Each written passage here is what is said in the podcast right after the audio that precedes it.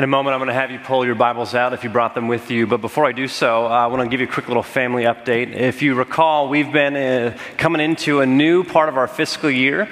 And if you've been with us a long time, you know that a couple years ago we changed our fiscal year, our budgeting year, to run differently than the calendar year. So, July 1, we began this new fiscal year. And if you recall, if you've been with us for a while, at the end of the last calendar year, so think all the way back to December 2015, I began to share that we needed to make some halftime adjustments so that the last half of our fiscal year, the beginning of this calendar year, we'd be able to finish the year strong, uh, to end up not in deficit. And so, with great joy, I can let you know that not only did the congregation, all of us, not only did we respond through our giving, but the staff as well got more efficient, learned to stretch the dollar in ways that we were able to cut expenses, and we finished our fiscal year of 2015 2016 in the positive by just over just over $3,000 in change. And so we count every dollar and we, we celebrate the fact that we ended up in a positive way.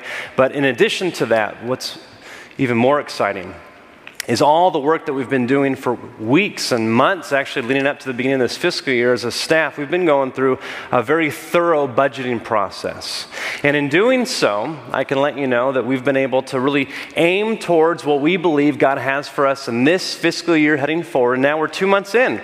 July and August, we're now halfway through September, but in those first two months, I want to let you know that giving, we've collectively given $95,000 above what we projected in just those first two months. So we're celebrating that. Let's give thanks to God for how, how we as a family are responding. And the staff, we're playing our part as well, and many of the staff are giving as well uh, in the finances, but in terms of overseeing and managing and being good stewards of what we as a church family are entrusting the leadership here, expenses are 8% below what we budgeted as well. So, on both sides of the coin, we're really excited this season. Let's give thanks to God for all the things God is doing. So exciting.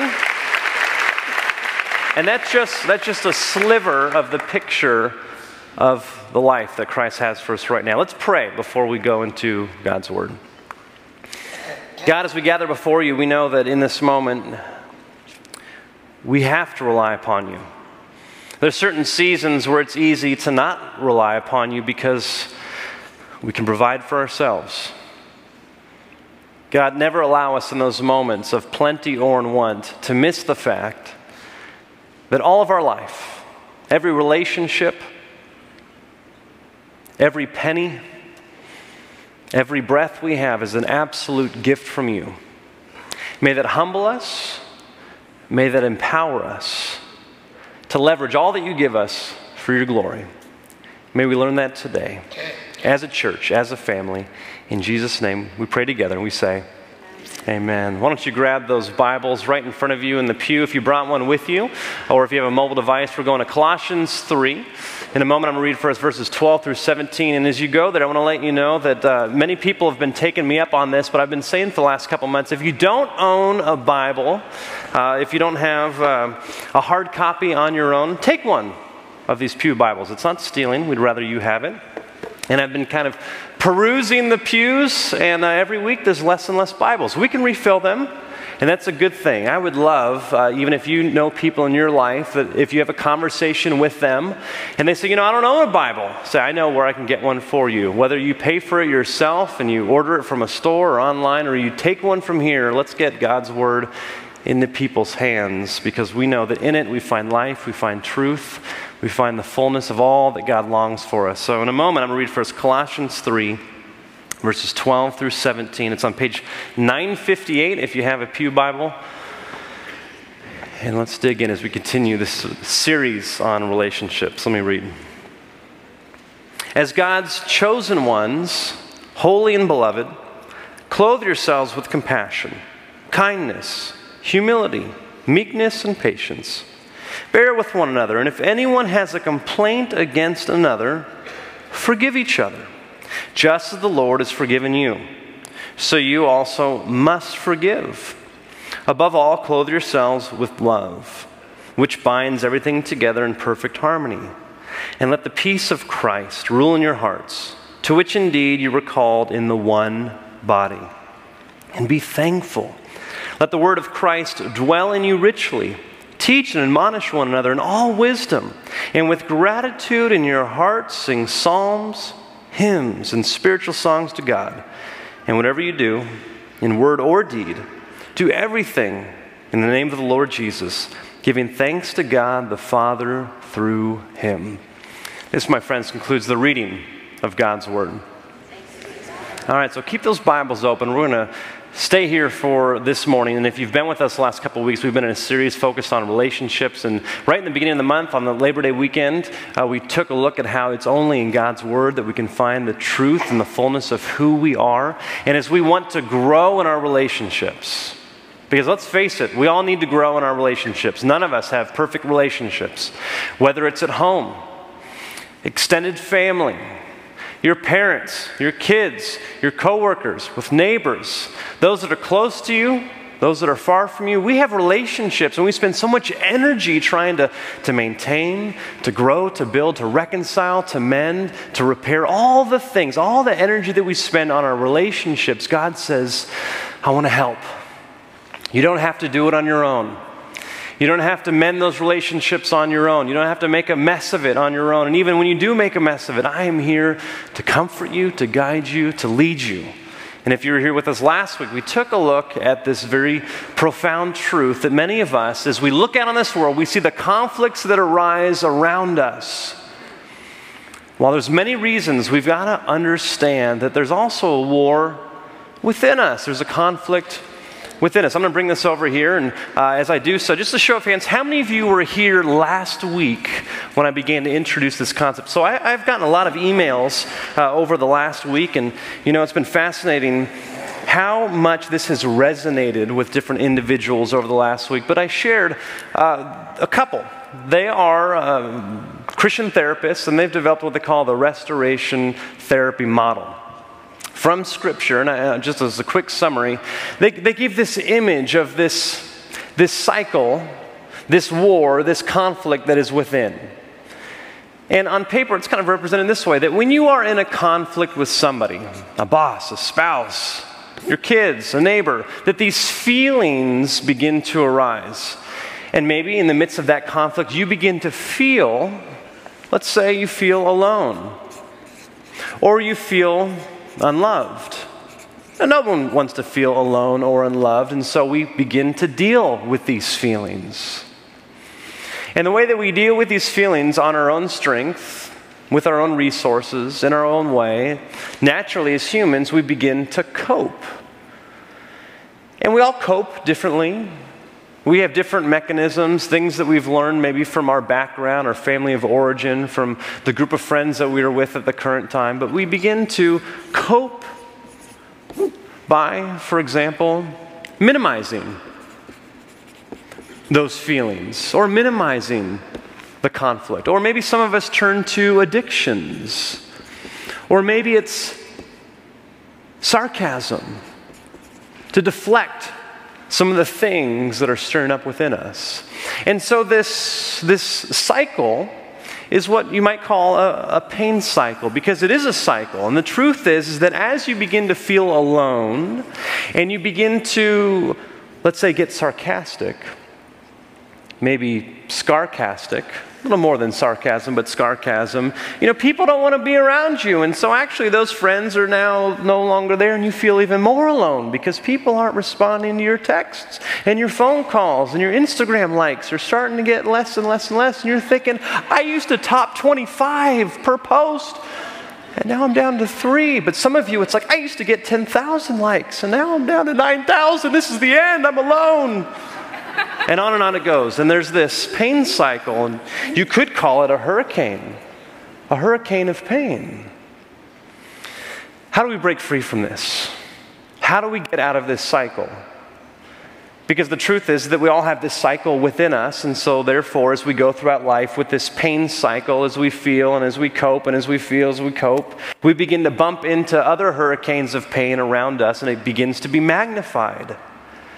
And especially in close relationships, within family systems, with, between spouses, we begin to see how we actually perpetuate one another's feelings. We actually enable others in their coping mechanisms, and this pain cycle gets deeper, more embedded, more solidified, so much so that we just think, well, this is how I guess it is, and this is how it's going to be. And then we cope even more, and those feelings get deeper and more profound. Well, there's hope.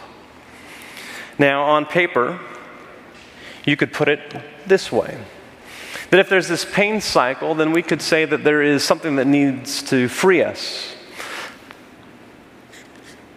And these therapists, the Hargraves, have said that if there is truth that you receive into your life, that you're actually not alone, that actually you are loved, that if those truths come into your life, and really resonate with you, then, then there's going to be some actions that pour forth from that truth. That you might forgive. You might be humble. You might be patient. You might desire to grow. And these therapists say that this is what we would call the, the peace cycle. That as you begin to allow that truth to pour into your life, what it does is it doesn't minimize the feelings, it doesn't bury the feelings, it doesn't uh, even pretend that the feelings never were there in the first place, but there's this sense that the truth can do something with those feelings, that rather than cope, you begin to enter into this peace cycle. Let's pray. Are you kidding me? That's it? Can't do that to you. This works on paper, it doesn't work in life. Right? You think that's it? No?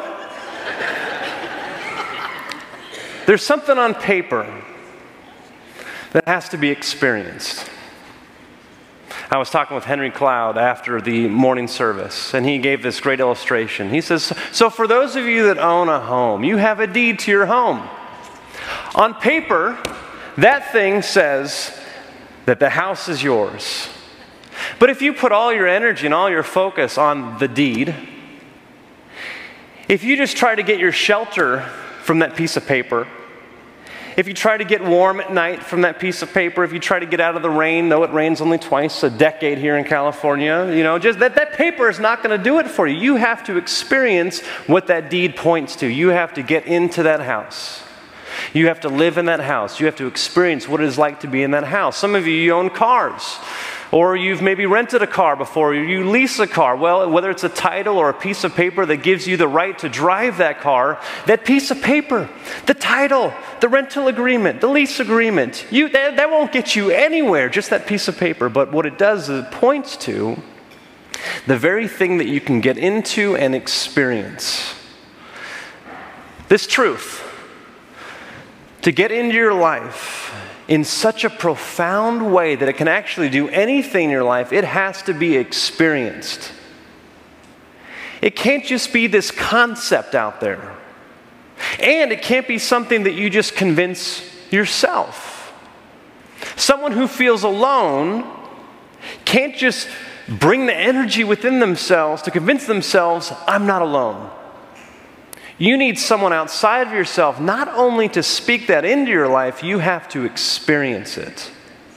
And through the experience of not being alone, through the experience of being loved, and then as you experience forgiving others and being forgiven, as you experience humility, and somebody else being humble to you. You see, as you begin to experience those things, and it takes action, it takes work, it's not just in your head, it's through your entire life in community, that this can then be experienced on an individual level, in your relationships, and in church.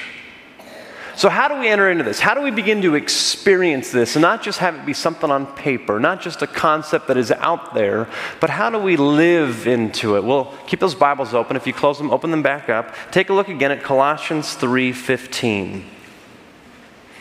The apostle Paul, one of the first leaders of the church, in a very tumultuous time, He was beaten for his faith.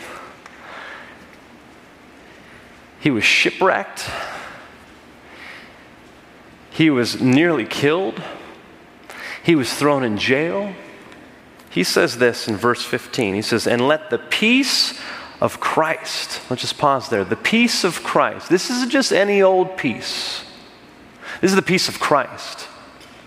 This isn't like a circumstantial peace, which we've all experienced. You know, things are going good, you know, you're kind of good with your parents or good with your spouse or good with your kids or good with your neighbors or the, the finances are there, you know, things are going okay at work. You know, that's like worldly peace, circumstantial peace. Jesus says, I have come to give you a peace that the world cannot give. This is a peace that surpasses all circumstances. That no matter what you experience in life, no matter how much you mess things up or other people mess things up for you, there is a peace of Christ that surpasses all understanding. You can't even describe it, you can't understand it, you can't consider the source of it. It's supernatural, it's divine, it's, it's beyond anything else that is out there. And the Apostle Paul says, Let the peace of Christ rule in your hearts, to rule in your life. Now, the New Testament was written in the Koine Greek.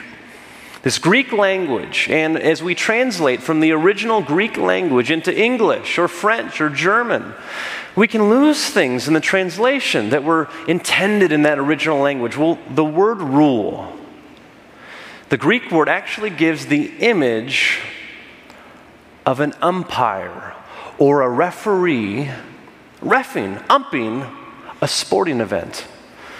Now, I know there's some tennis players here, and I've got nothing against tennis at all. But when you look at, you know, if you were to imagine right now, if you're a tennis player, you know, the referee kind of just sitting back, you know, and they kind of do their thing every like 10 minutes or so. They're kind of just watching. And every once in a while, maybe John McEnroe is playing and it gets a little exciting, right? But, you know, they kind of just sit back. They're passive. Get that image out of your mind of an ump or a referee ruling. Because in the first century, tennis hadn't been invented yet. And sporting events were actually much more intense, much more violent, and actually, some people were killed because of the level of sporting in the first century. You think about the gladiators, you think about some of these intense events. They needed someone who had the authority to come in and to rule, who would actually be willing to step in and to save lives to be able to be willing to get into the fray, into the messiness, to put themselves out on the line. When you think about football refs today, hockey refs today, boxing referees today, they're willing, rugby referees, they're willing to get into the scrum, to get in between the players, to get knocked over. They have a courage to come in for the sake of what's good for the whole. You think about those refs. Imagine refing between Evander Holyfield and Mike Tyson. And in those moments where you've got to step in, you might take a, a shot to the chin. That's the image that Paul wants us to have when considering the peace of Christ. That there are conflicts that you're going to experience in your life, not only internally within yourself with your family, with your friends, with your coworkers, and you actually have a ref, you have an umpire, it's Jesus Christ, and He wants to come and He wants to rule. He wants to blow the whistle. He wants to throw the red flag. Jesus is willing to get into the midst of the scrum, in the midst of the fight, and reveal to you what is right and what is wrong, to show you who God is and who you are. That if you hear a message that you are unloved, that you are unworthy, Jesus blows the whistle and says, No, you are loved. You are worthy in me. But that can't be a concept. In the same way that a referee can't be off in another room with the video screen refing from afar and just getting these little notes down to the field, it has to be experienced. And when you think about the best referees, they don't let the players rule the referee. They don't let the fans rule the referee. They don't let the coaches rule the referee. The ref rules the game. And Jesus wants to come into your life, into your conflicts, into your pain cycle, into the hurricane of the pain in your life. And He says, I want to rule, I want to reign, I want to speak truth, and I want you to experience the truth that I have for you. I want you to experience what it means to belong, to be loved, to be forgiven, not just conceptually, and I'm willing to get in the thick of it for you. And that's the beautiful thing that we find in Scripture as we begin to not only read Scripture, but we begin to experience that Jesus went so far that it says in Isaiah that Jesus became our pain. That he looked, he literally, he, he, he bore, he, he carried our suffering. That's how much Jesus is for you. That no matter how bad this is, no matter how much the pain cycle has been going on in your life, and no matter how much you perpetuate it, no matter what you did last night or you'll do tonight or what you're going to do next week, Jesus went to the cross and bore it all for you. So he not only understands, but he chose to enter into that hurricane. As you were taking the shot on your spouse, or you were taking the shot on your parents, or you were taking the shot on your boss, or your coworkers, your neighbor, the person that cut you off on the freeway, Jesus steps in to take the hit. And he longs for you, for me, to let the peace of Christ rule, to reign in our hearts, in our life. Well, what does that mean practically, even more practically? Well, there's three things, and they're represented by three words. You can see this throughout all of Scripture, and we have it right here in Colossians as well. You've heard these three words before, and if you're taking notes, write these down. The first is learn, the second is be, and the third is do some very tangible, active things that we can experience, not just conceptually, but we can experience that reign and that rule of the peace of Christ in our life to break us free from the pain cycles. Now, as a disclaimer, what I'm not saying is this. What I'm not saying is that all the pain in our life is simply healed. That in the brokenness of this world, there is great complexities in the chemical systems, the limbic systems in our body, and I believe absolutely that God uses science, that God uses medicine, that God uses therapy, that God can use all things in order to transform things. So it's not this simple fix. And I know people personally who have been able to find through medicine, through what God is doing in therapy, even beyond this, to begin to heal the broken things in our life. But when it comes to allowing the peace of Christ to rule in our hearts, let's take a look at these three things. So if you look at the beginning of Colossians 3 in verse 1, it says this. Turn that page back, 957 your Pew Bible. Paul says, If you have been raised with Christ, seek the things that are above where Christ is, seated at the right hand of God. Set your minds on things that are above, not on things that are on earth. For you have died, and your life is hidden with Christ in God. There's this great truth that if you were willing to commit to Christ and say, Jesus, I want to learn from you, I want to learn who you are, I want to learn who I am in you, actually, it's a journey that you could spend the rest of your life allowing Christ to teach you. And as you set your minds and your heart on the truth of who you really are, not just your mind, but you actually begin to experience it, there's some very powerful things now, in the last 50 years, there's been this sad commentary on us as Christians. And it's completely untrue from what God intends. And kind of the view is this is that Christians, you know, they're kind of simple minded. They don't really think. They don't use logic. They don't use reason. They kind of just close their eyes and just kind of like this Pollyanna kind of wish things to be true. And we bury our feelings and we just have faith. And this passage in Scripture says, no. Christ is inviting you to think about the ramifications of what you believe. Take a look at this. In verse 3, it says, For you have died, past tense, and your life is hidden with Christ in God.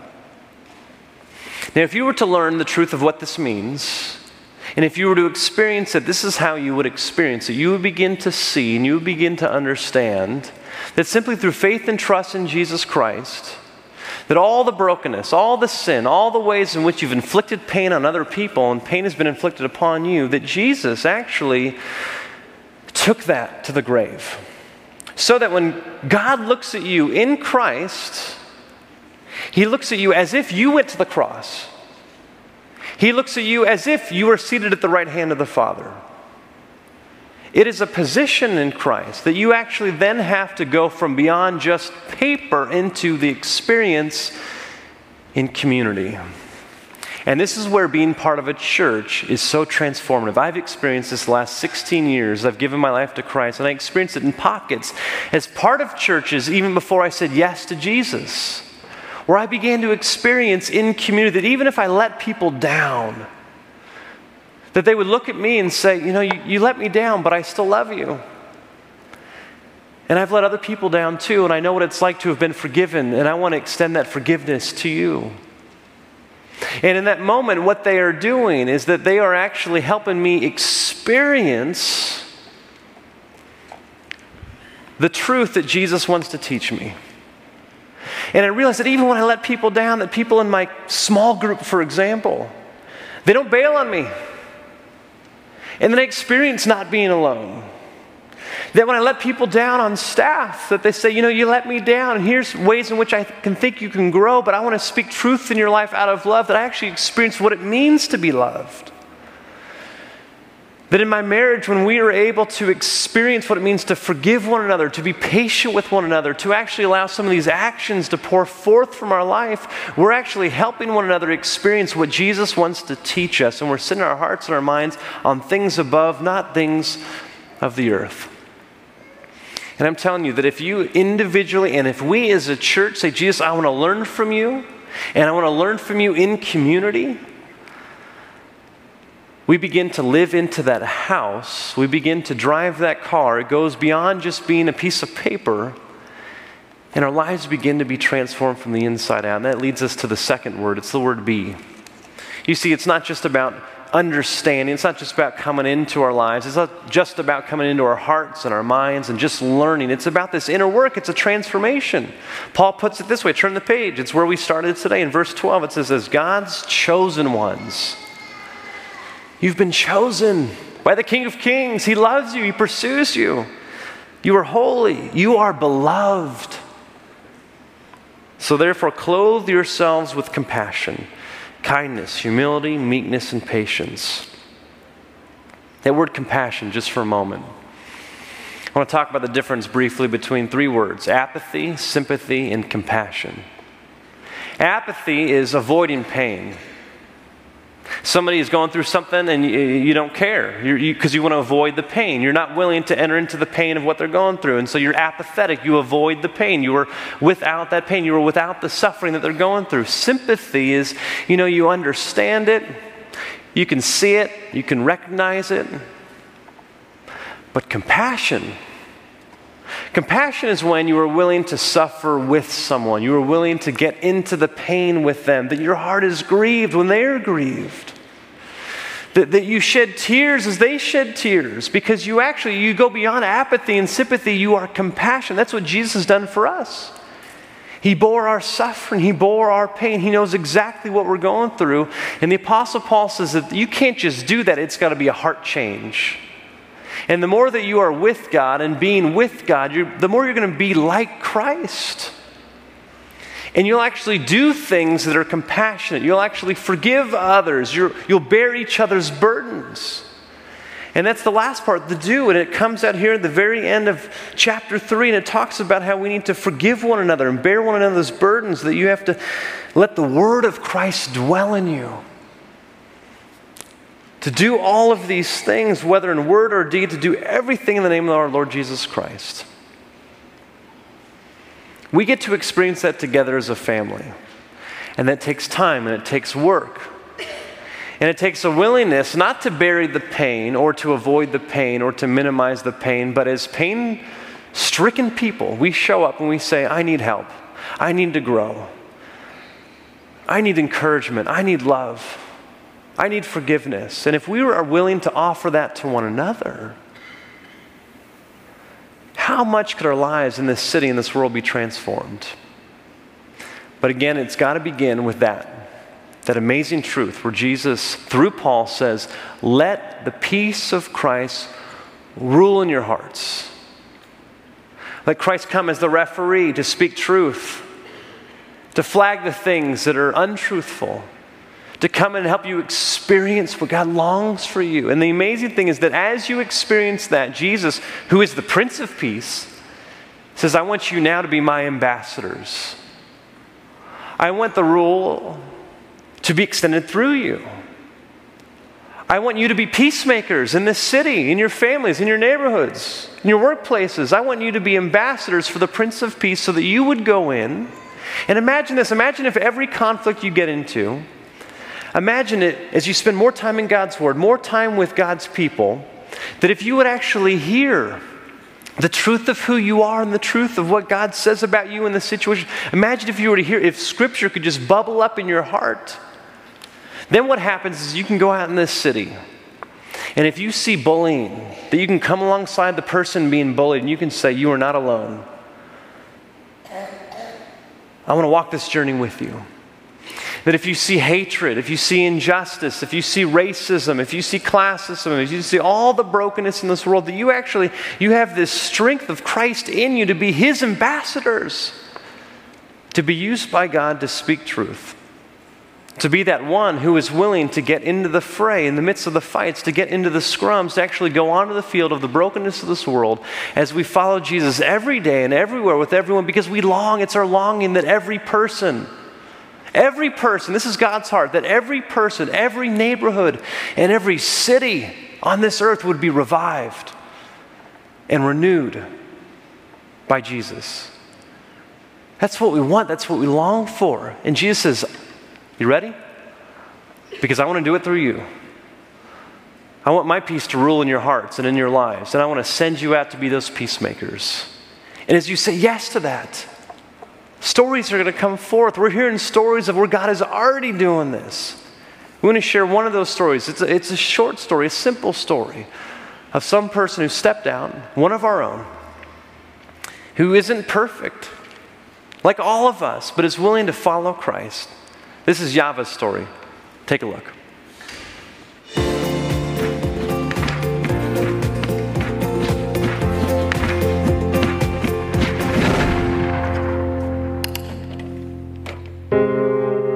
He's a veteran of life on the streets.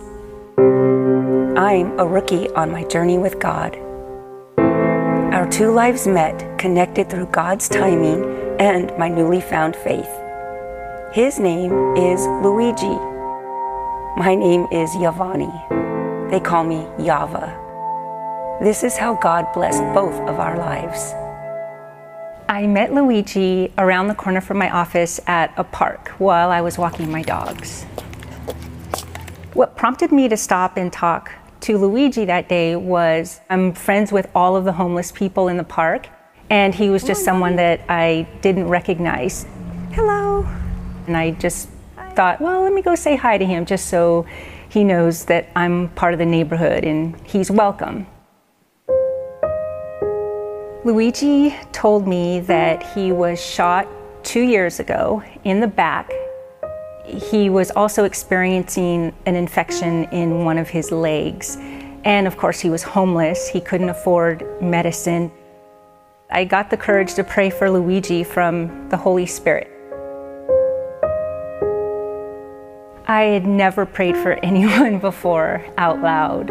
I didn't want him to feel uncomfortable, kind of like, you know, this Jesus freak is coming at me. Who is this person? So I just kneeled down in front of him and I asked if I could put my hand on his infected leg.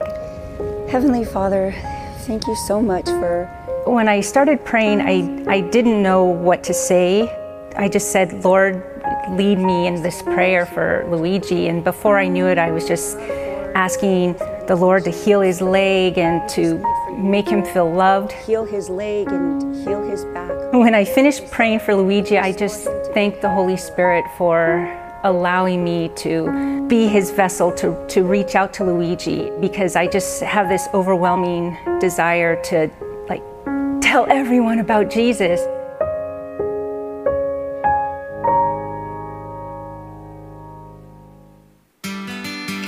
The next time I saw Luigi was probably three weeks after the Lord led me to pray for him. And I didn't recognize him at first. He, there was this guy just rode by on his bike and he yelled out, Hey, Yava, and he waved, and I just said, Hey.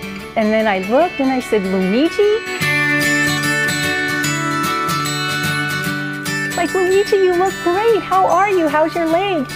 And he was like, Oh, my leg is great. Look, I'm able to ride my bike. I haven't been able to ride this bike in months. And I just, I'm so thankful that you prayed for me. The Lord healed my leg and I, I'm great. And I was, I was just so overjoyed because I just got to see the, the Holy Spirit work a miracle in someone else. And I have a relationship with God and I know for me that He's real. But sometimes, you know, in, in my in my moments where I, I'm like, Lord, where are you? I think a situation where I see God working in someone else, God wants me to see that so that He can say, See, I, I am working and I'm showing you through Luigi that I am here. I heard your prayer for him and he, I'm going to do what I can for Luigi. I feel like I needed to pray for Luigi as much as Luigi needed me to pray for him because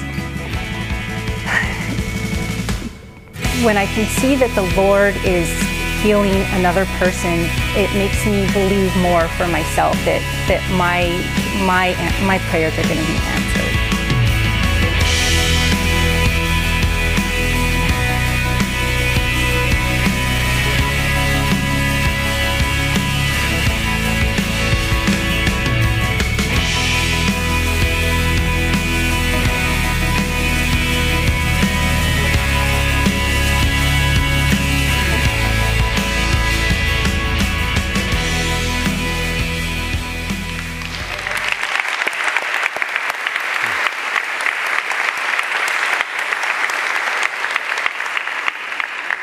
These are our stories of what God is desiring to write in and through us. And in fact, there's some cards right in front of you uh, in the pew, and you'll notice on the top it says, I see Jesus in. And there's a blank. And if you have stories of how you feel that you are experiencing God and the things that we've been talking about, we want to tell those stories. We've got a ministry called God's Story. We simply want to tell the stories of God and in through this place. There's so many stories of what God is doing. We want you to experience it. And you can't just experience it if you just come and go. There's a choice to actually step out and to experience through our life groups, through service, through the things that we have on Sundays, with many things that we have off the hill. God is inviting you to experience the peace that He died for, to give you, in such a way that it transforms everything. That's what we long for. That's what we yearn for. And that's what we as a church want to give our lives to. Let's pray.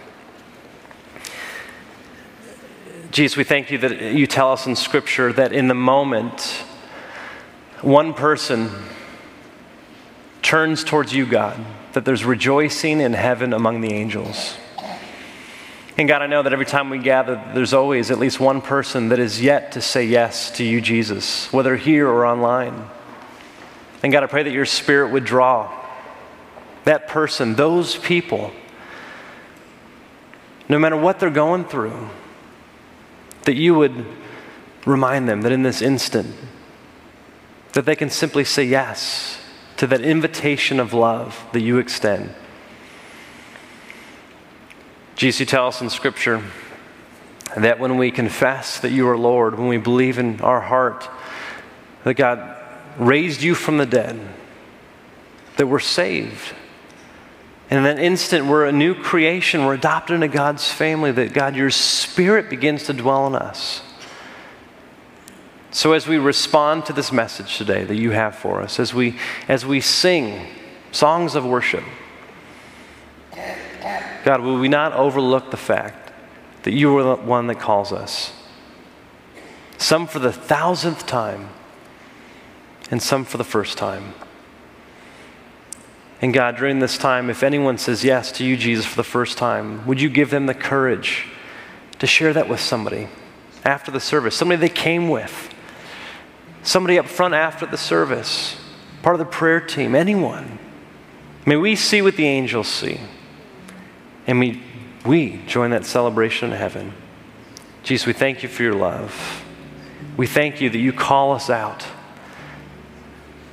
to follow you, no matter how adventurous and daunting it may be. Lead us in this moment. It's in your name, Jesus, we pray, and we say together, Amen.